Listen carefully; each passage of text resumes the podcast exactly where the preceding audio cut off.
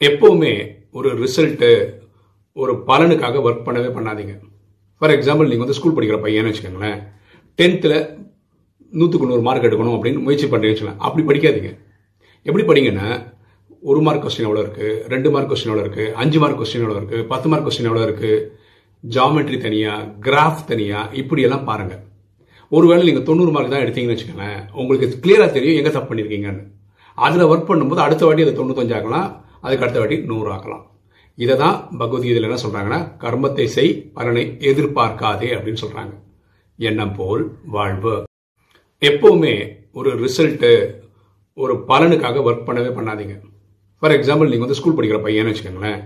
டென்த்தில் நூற்றுக்கு நூறு மார்க் எடுக்கணும் அப்படின்னு முயற்சி பண்ணுறீங்கன்னு வச்சுக்கலாம் அப்படி படிக்காதீங்க.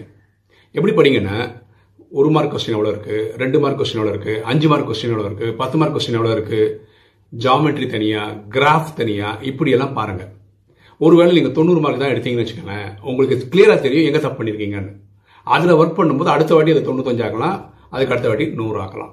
இதை தான் பகவத்கீதையில் என்ன சொல்கிறாங்கன்னா கர்மத்தை செய் பலனை எதிர்பார்க்காதே அப்படின்னு சொல்கிறாங்க எண்ணம் போல் வாழ்வு. எப்பவுமே ஒரு ரிசல்ட்டு ஒரு பலனுக்காக ஒர்க் பண்ணவே பண்ணாதீங்க.